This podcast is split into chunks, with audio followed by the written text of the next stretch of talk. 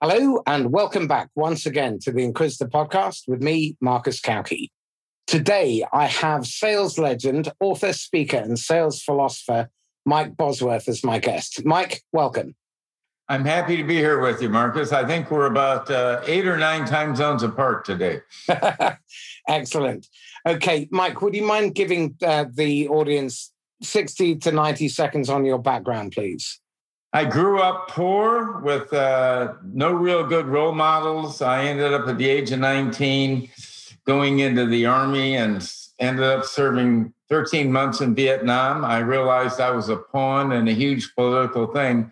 But in Vietnam, I did get the opportunity to learn a little bit of data processing, and I ended up running the IBM's card system in Saigon that managed the inventory of US officers in the country.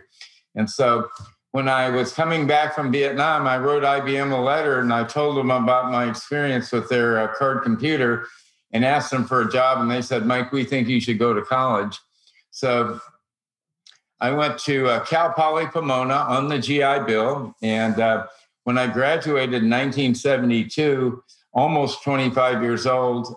The luckiest thing in my life is I got an entry level job with Xerox Computer Services in 1972.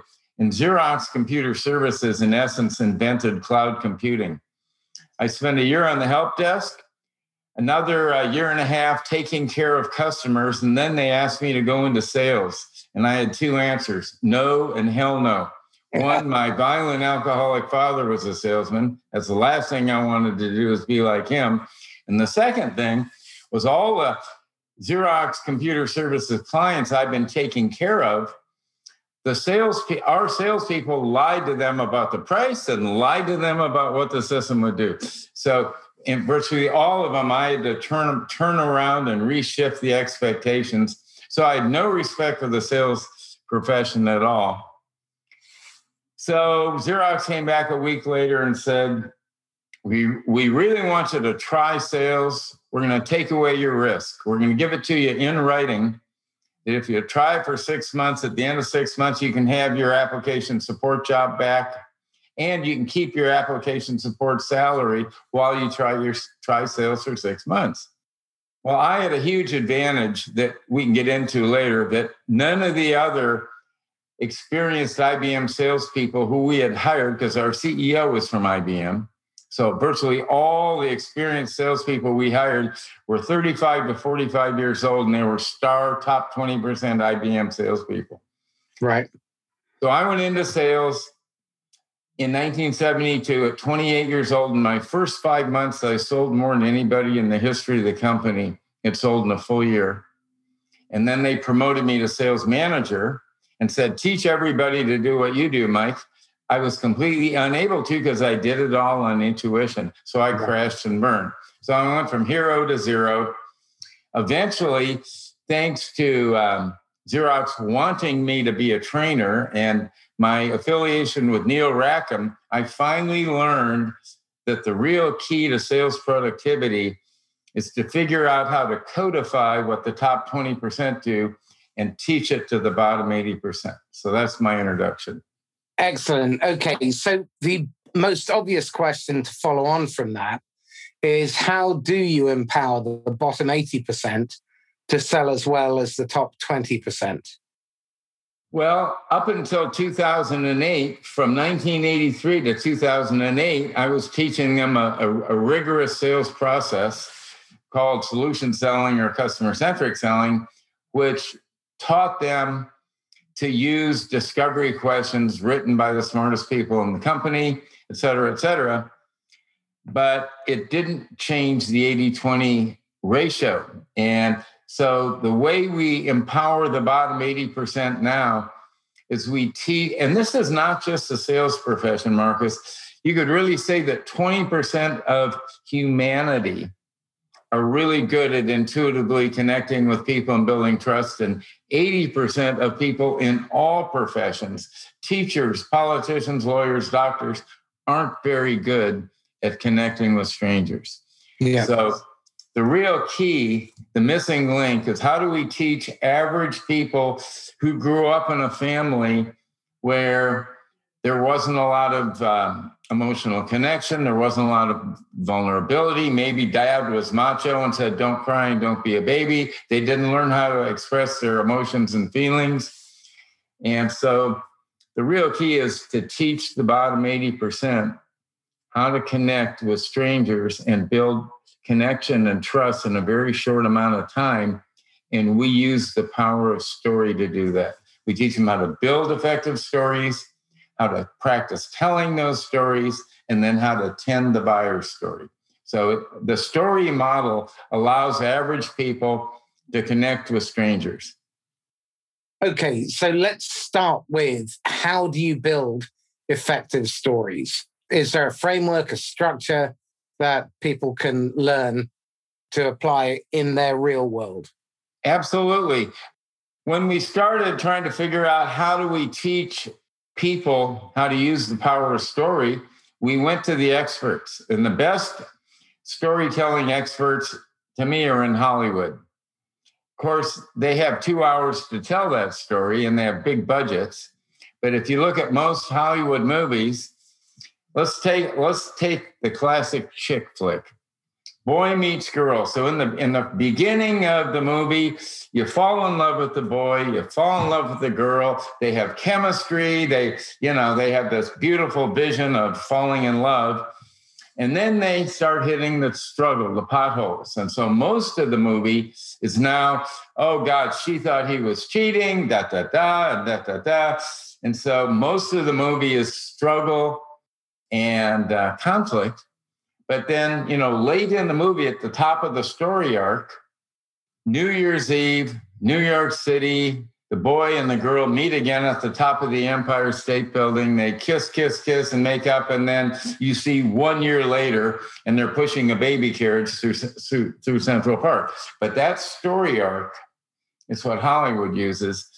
And so we like we we have to first teach our customers to build stories about happy customers, their happy customers, where the hero of the story is not their product, not their solution, not their technology, not how smart they are, their consultants or the support.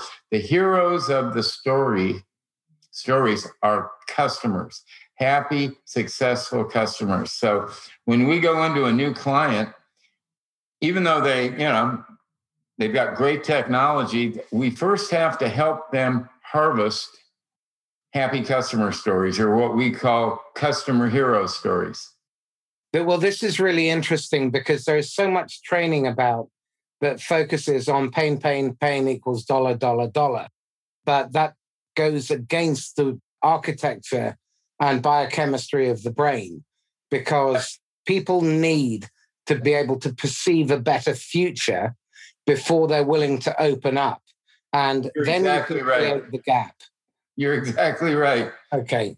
So, and there's one other philosophical thing I just want to throw in here at this point is people hate to feel sold, but they love to buy. So our philosophy is let's facilitate their buy cycle and if we are really in harmony with their buy cycle and we bring them step by step through their buy cycle, we'll rarely have to close. And if you if you look at really top-notch salespeople, they rarely have to close because they're so in tune with the way their buyers want to buy that at the end of it, the buyer says, Well, isn't there something I need to sign here? How do we get this thing started? They buy.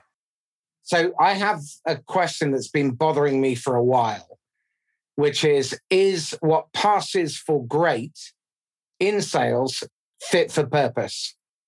If what is for great, what passes for great? Yes. Well, most really great salespeople are not doing it on purpose. They're doing it intuitively, which means they can't tell, teach other people. So the real key is to build what this the top-notch people do intuitively into a model that we can teach the bottom 80%. The the uh, the mother lode of uh, pot- potential sales productivity is getting the bottom 80% lifted. And they need a model for connection and trust before they dive into their discovery questions. And so we, we call our model story seekers, and we say it's sales methodology agnostic. In other words, we've been hired by solution selling clients who were frustrated because 80, the bottom 80% quit using it. And once we teach the bottom 80% how to connect using the power of story, they already know the discovery questions. They, they almost overnight turn around. Understood. Let me rephrase the question then. What normally passes for being a great salesperson when managers are looking to hire is they tend to look for self starters, self motivated, highly competitive, will to win, motivated by money. My experience of people who are uh, wired like that, they're ghastly human beings. They're not people that customers t- red- uh, readily trust because they're competitive, not collaborative. They want to win. So, by definition, someone has to lose. And often it's the customer and their motivation is to make the sale and get the money and get to the top of the leaderboard rather than to serve the customer. So they're very transactional and they end up churning customers quickly. Retention rates, profitability rates, lifetime customer value is lost.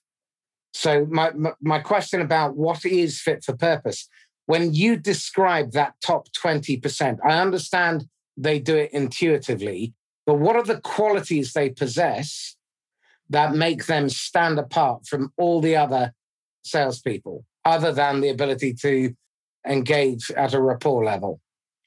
Well, I think the things that make them stand stand apart are they have an abundance mentality. They're not into a win lose. They're into uh, what Stephen Covey used to call a win win or no deal. If we can't come to some agreement where both of us win, we shouldn't be doing business. And um, they don't pressure, they don't twist arms. They want to help their customers make money, save money, achieve goals, and solve problems. That's their need to want to help their customers become heroes. Well, it's really interesting. I don't know if you're familiar with, um, I think it's James Cates who wrote the book finite and infinite games. A finite game player understands the game ends and their job is to win or not to lose. Whereas an infinite game player has an abundance mentality. Yeah. Their objective is to keep the game going and make the pie bigger for yep. everyone. And so they're not after a bigger slice of a shrinking pie. They make the pie bigger so anyone can have as much as they like. There's enough for everybody. Okay, so in terms of the ideal salesperson, if you were to design them, you're the creator, and you could design the ideal salesperson. Describe to me those qualities, those, those characteristics, the values and beliefs that underpin their behavior.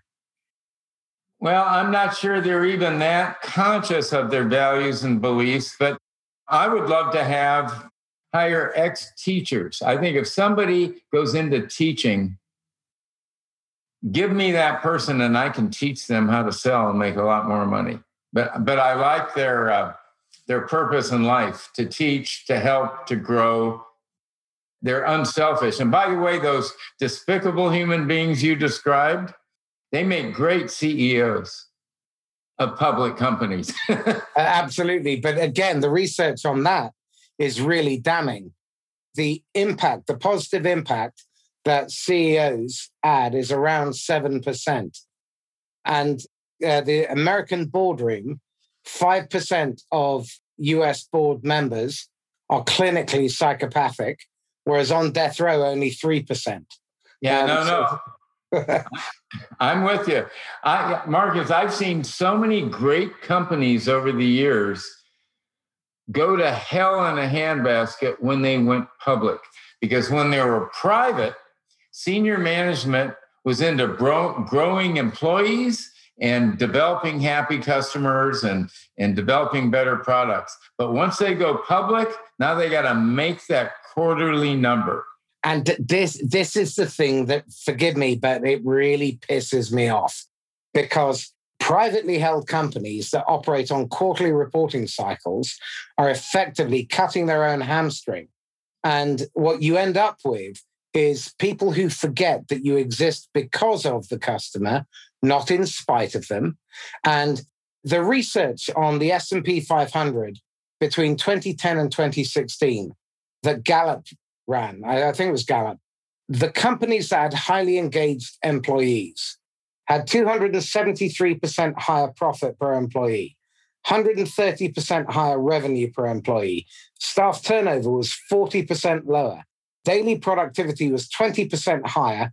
And year on year, compound share price growth was 316% higher than the companies that had mildly or actively disengaged employees. If you're a hard blooded, stone hearted capitalist, it doesn't make sense to drive the business into losing money, losing customers, and losing staff by being a total ass. Why do they do it?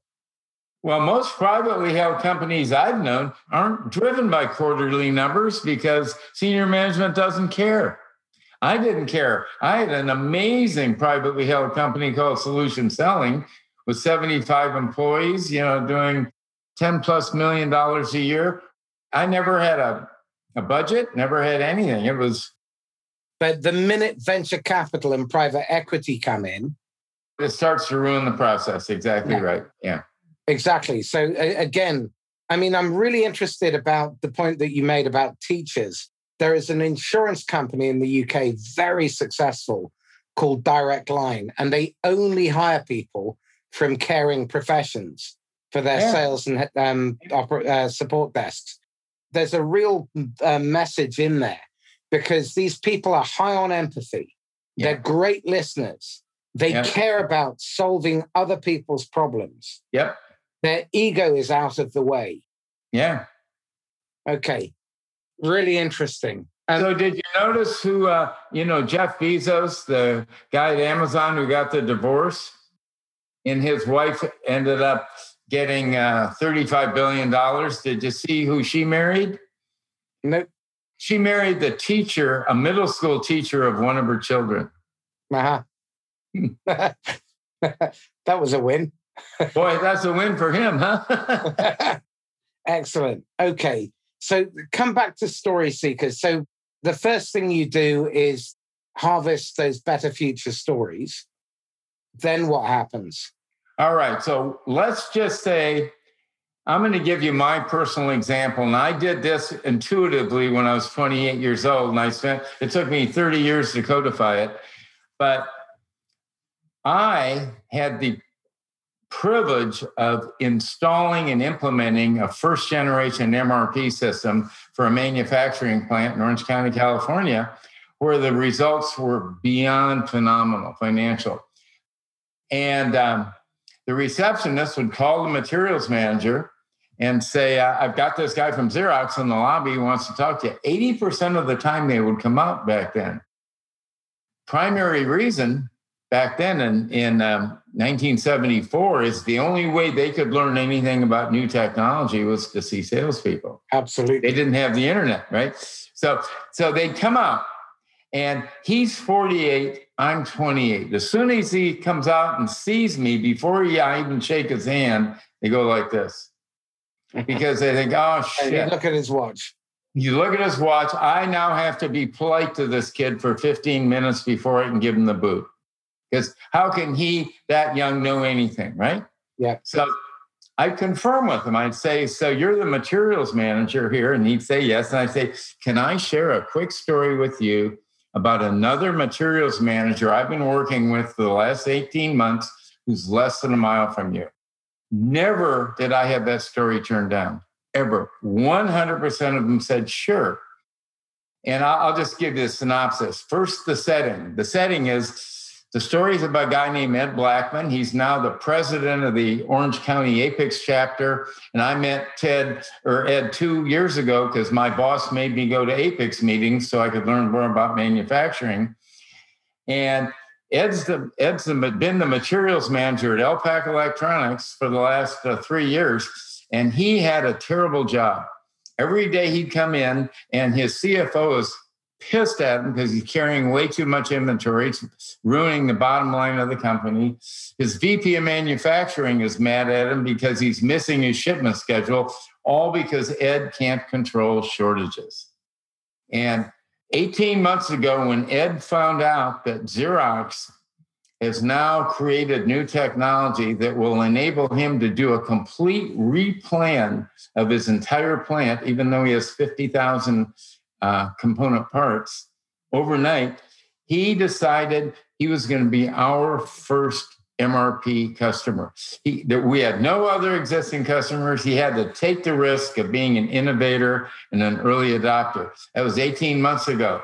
Today, if you look at his numbers, his inventory was 8 million. Now it's down to 2.7 million. His past due backlog 18 months ago was 27%. Now it's 2%. He's got the shortages completely under control and he's in line to get to be the VP of manufacturing. But enough about me, Marcus. What's going on here? Excellent. I filled my pipeline with that one story. And at the end of that story, invariably after one minute, they'd say, You want to come in and look around? And they take me into the plant and give me a 45 minute tour of the plant. Now I can do my discovery questions because my story, my peer story, he said yes to the peer story out of pure curiosity. But at the end of that story, one minute later, he had pure envy. And there's no stronger buying, emotional buying motivation for anybody in corporate America than pure envy. I love that. I shall be stealing that. You'll get credit once. Excellent. Very, very interesting okay, so you tell the peer story, that then is driven by curiosity, that then lowers their resistance so that you can engage in discovery. In discovery, yeah. That story eliminates the discovery resistance. Right. Okay. So once you're in the discovery process, how else do you use stories? Well, you, you've got little anecdotal stories. And again, I did it at the time intuitively, but we were selling a system. Yeah, it did shortages, but it did closing the books, it did payroll, it did cost accounting. And so as I'd go through the company and I'd meet the cost accountant, I'd say, and I'd tell you a quick story about another cost account? Uh, you know, so I had I had stories for all the functional players within my prospect very interesting. So, did you uh, do you build this into a playbook? No, because I had those stories because I had personally worked hands on making the product work. Uh, understood. That's why when they promoted me, Marcus, I was clueless. I understand, Mike. But now, oh, uh, now, yeah, yeah. So you build those functional stories into the playbook. How quickly does that increase? Uh, how much does that increase the speed of ramp up for new hires? Oh, it, it's incredible um, because we can get new hires. We had a client, a big uh, $3 billion a year um, electronic or a networking company called Mitel.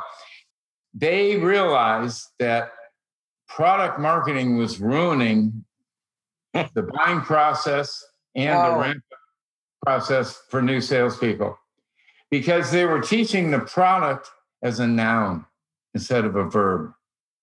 In the workshop, we would teach these people how to smoothly tell that 60 second customer hero story. But these, this guy, he was right out of college. He's in a bullpen. He's paid to dial for dollars. But now when he calls and he gets a CIO on the phone, he says, Oh, you're the CIO? Can I share a quick story with you about another CIO? They all say yes. And his first week in the bullpen, he found a new prospect that turned into being a $7 million deal. He, you know, he, he got him excited and passed it out to an, over to an outside rep. But in other words, if you can teach new, new hires to effectively tell real stories, you can have them prospecting in a week. Very interesting. They can't do the whole they can't do the whole buy sell cycle in a week, but boy, they sure can help you fill your pipeline. And then you'll let them ride along and be apprentices for the senior people when the senior people take over the deal. Well, again, this is something that really frustrates me. There was a time when I started out, back when Methuselah was a kid, and your manager would go on ride alongs with you and um, they would observe you and they would uh, they would coach what they saw. But we're in the third generation now of sales managers who don't know how to prospect. They definitely don't know how to coach. Their yeah. route into the role is Mike, we've just fired your idiot manager.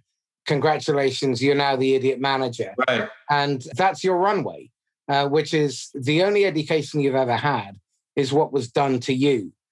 So right. if you were designing a sales operation from scratch, what would the runway and career path look like for a new salesperson who had the potential to move into management? Well, the new salesperson would go through the Story Seekers workshop, ideally in their first week on board. But that company would already have a repository of true customer hero stories by job title and industry so that we could teach them to practice telling. And then that company would have the ability to smoothly teach the new employee to hand off to a, a, senior rep as soon as they would get somebody who wants to know more. Somebody, so their job is to develop peer envy. And then once there's peer envy, bring in a senior person. And then ideally, I'd let my junior person be part of that process and learn like an apprentice.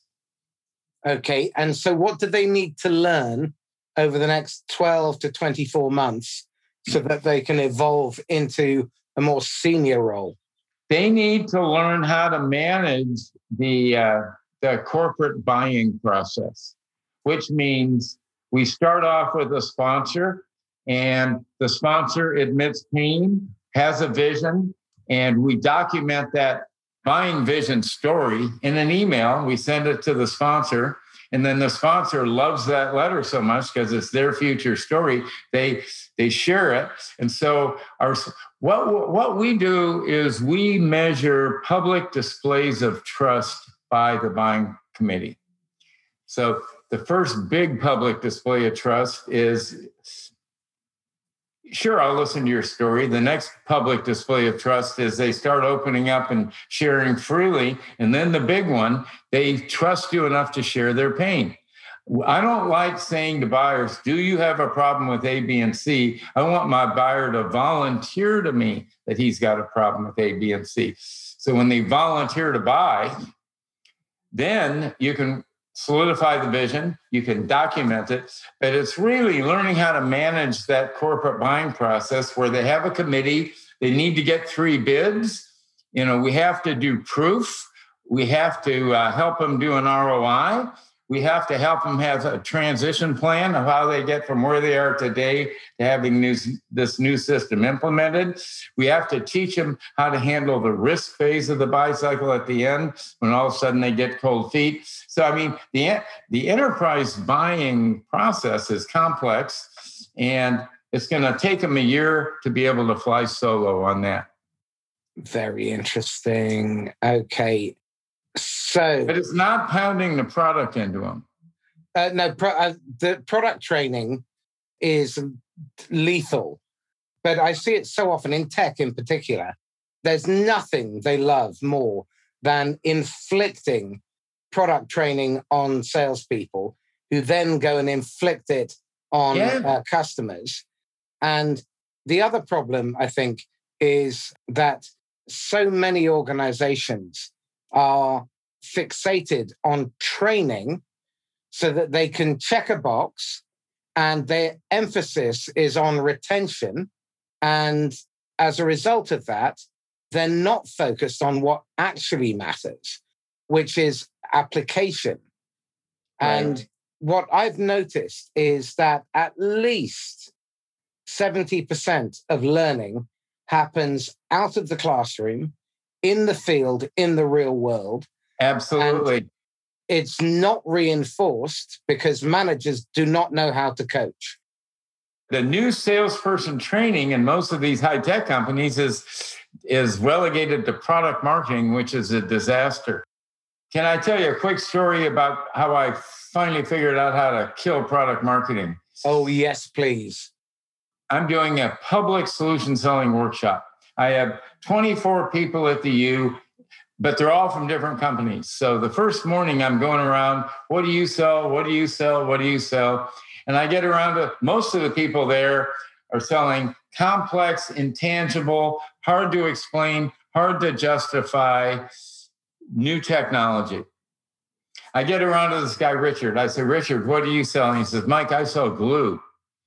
And I said, you know, Richard, I've never had a glue salesperson go through one of my workshops before. And then my next question, I wanted to grab it and shove it back in my mouth, but it slipped out. And I said, Tell me about the glue.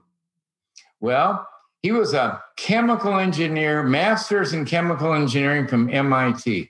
And if you ask a a chemical engineer to tell you about the glue. Get ready for a long answer. He started talking, it was industrial. He talks about bonding and vibration and mold and temperature and moisture. And I went, whoa, whoa, whoa. And I, uh, I gave him the timeout sign and I said, Richard, sounds to me like you're using the word glue as a noun. Can you change it to a verb and tell me about your product? And he was smart. He, he got it. As soon as now Burby's now he started talking about the gluing his customers are able to do. And that's the problem with product training. Product product marketing is teaching nouns and buyers need verbs. Buyers need to be able to visualize how will I use this when this bad thing occurs to help me solve this problem, not nouns. Well, Does that makes sense? Uh, yeah, absolutely. And uh, my friend uh, Bob Mester always talks about customers renting outcomes. They never buy the product. No one in the history of humanity has ever woken up and said, you know, uh, as a, even as a kid, all I wanted was an ERP system. Uh, it's just never going to happen. That's like talking about your ugly children to strangers. Yeah. And I think one of the really important things that every salesperson needs to understand is relevance. You need to be timely, you need to be contextually appropriate, and you always, always have to be relevant. If you fail on any one of those things, then you are just an unwelcome interruption. And part of the problem is that so many salespeople are uh, sent using brute force uh, to speak to people who are not in the right place in their buying cycle to contemplate buying what you have to offer. What you're offering is contextually inappropriate or you're, ver- you're nouning it rather than verbing it. And it's not relevant to them because you're not putting it in the context in which they live and they work. Right. So, what advice would you give to managers? Because I believe managers are fundamentally the most important people in a sales organization because they can make or break a great team or an average team. And you can turn a great team into one that's performing terribly, or you can take a very average team and make them as a team superstars. So, what advice would you give to a manager? The problem I see today, Marcus, is nobody's doing decent management training. When I was at Xerox, boy, they invested in training. So, with with the absence of training today in 2021, we recommend see selling is not an academic subject, it's a skill. And if it's a skill, it takes coaching and practice. And so what we prefer to do if we go into a new client is is say i want to train your cadre your managers and story seekers first. And so let's say we have 16 managers on the zoom training for three days.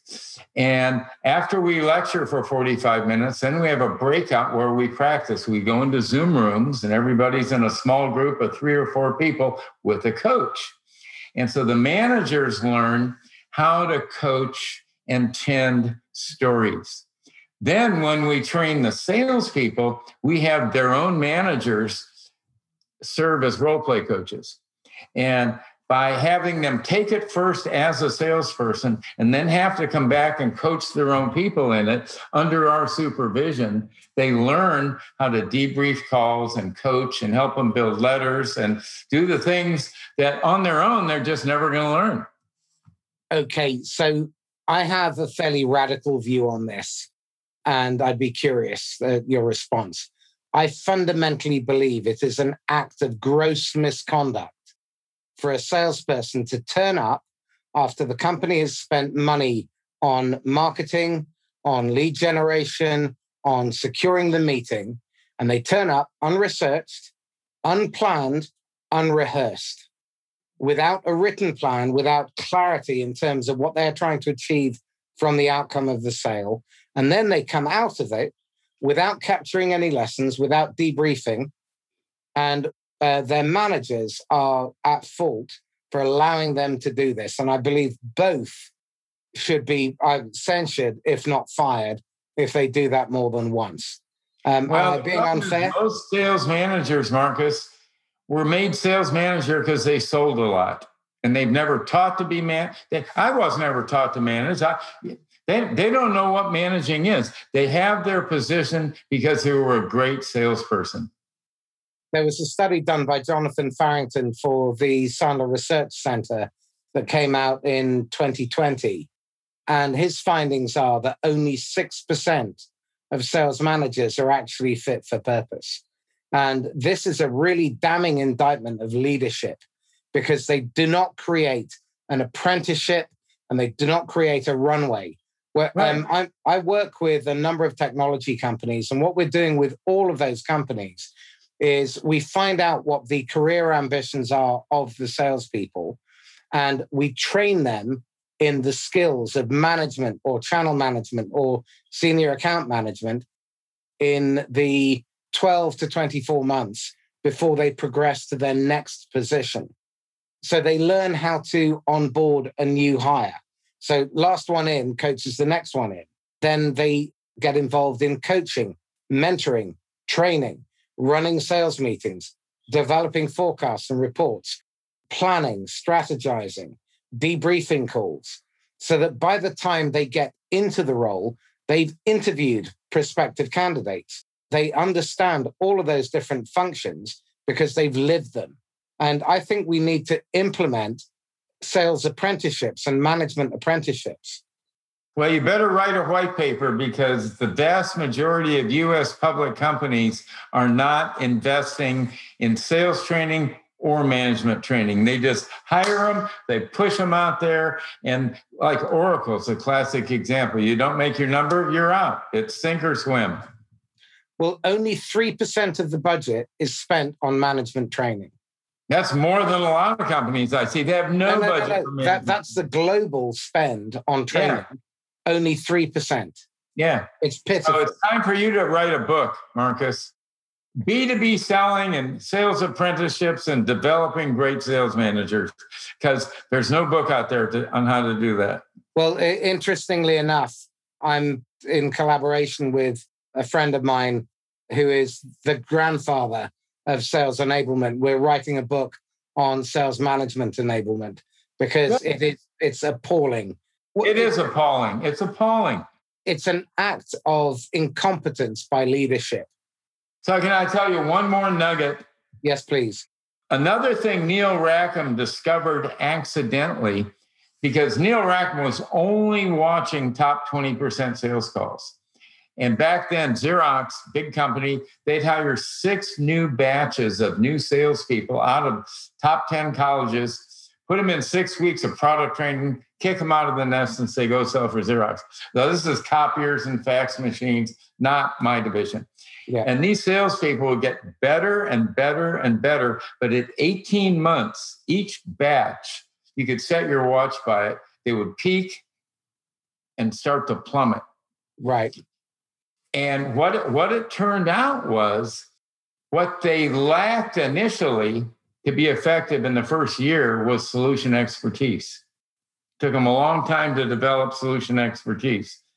But in the in their 15th, 16th, 17th, and 18th months, they had developed enough solution expertise that when a buyer would bring up a problem, they would help diagnose the problem, help them create a vision. But after 18 months, they became impatient. And now the buyer, the first day of the 19th month, the buyer starts to admit a problem, and the seller goes, Oh, we see this all the time. This is out of whack. This is out of whack. This is out of whack. Here's what you need. And as soon as they salespeople start telling buyers what they need, their performance goes down. So in my workshops, I'll say to my salespeople, I say, if you don't believe me, on the next break, I say, how many of you have a long-term partner, romantic partner, girlfriend, boyfriend, spouse? And then 80% raise their hand. I said, on the next break, call that person on your mobile device, give them two to three you need to statements and see how they respond.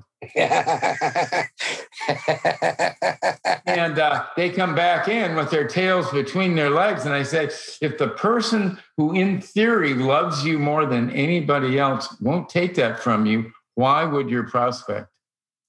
So we now teach them that when the buyer admits a problem, to say, oh, can I tell you a story about another person who had that same problem? Yeah.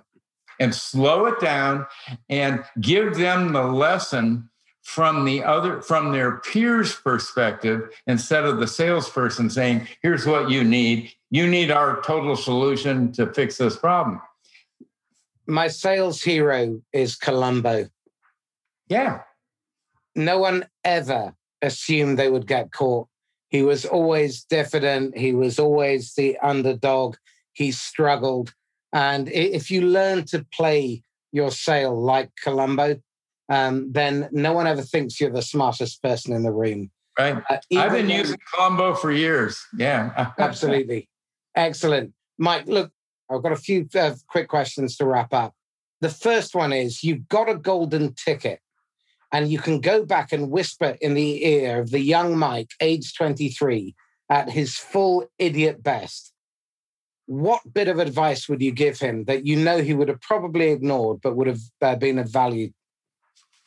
Well, I don't think I would have ignored it. If, I, if someone could have shown me back then how what I was doing intuitively could be codified so we could teach it to everybody else, my career would have ramped up much fat, faster. Uh, absolutely. Well, when I was 23, I knew everything. Now I'm 53, I realize I know next to nothing. Mm-hmm. I, I think wisdom is wasted on the old and youth is wasted on the young. Youth is wasted on the young for sure. okay, tell me this one thing that you're struggling with at the moment, what are you wrestling with?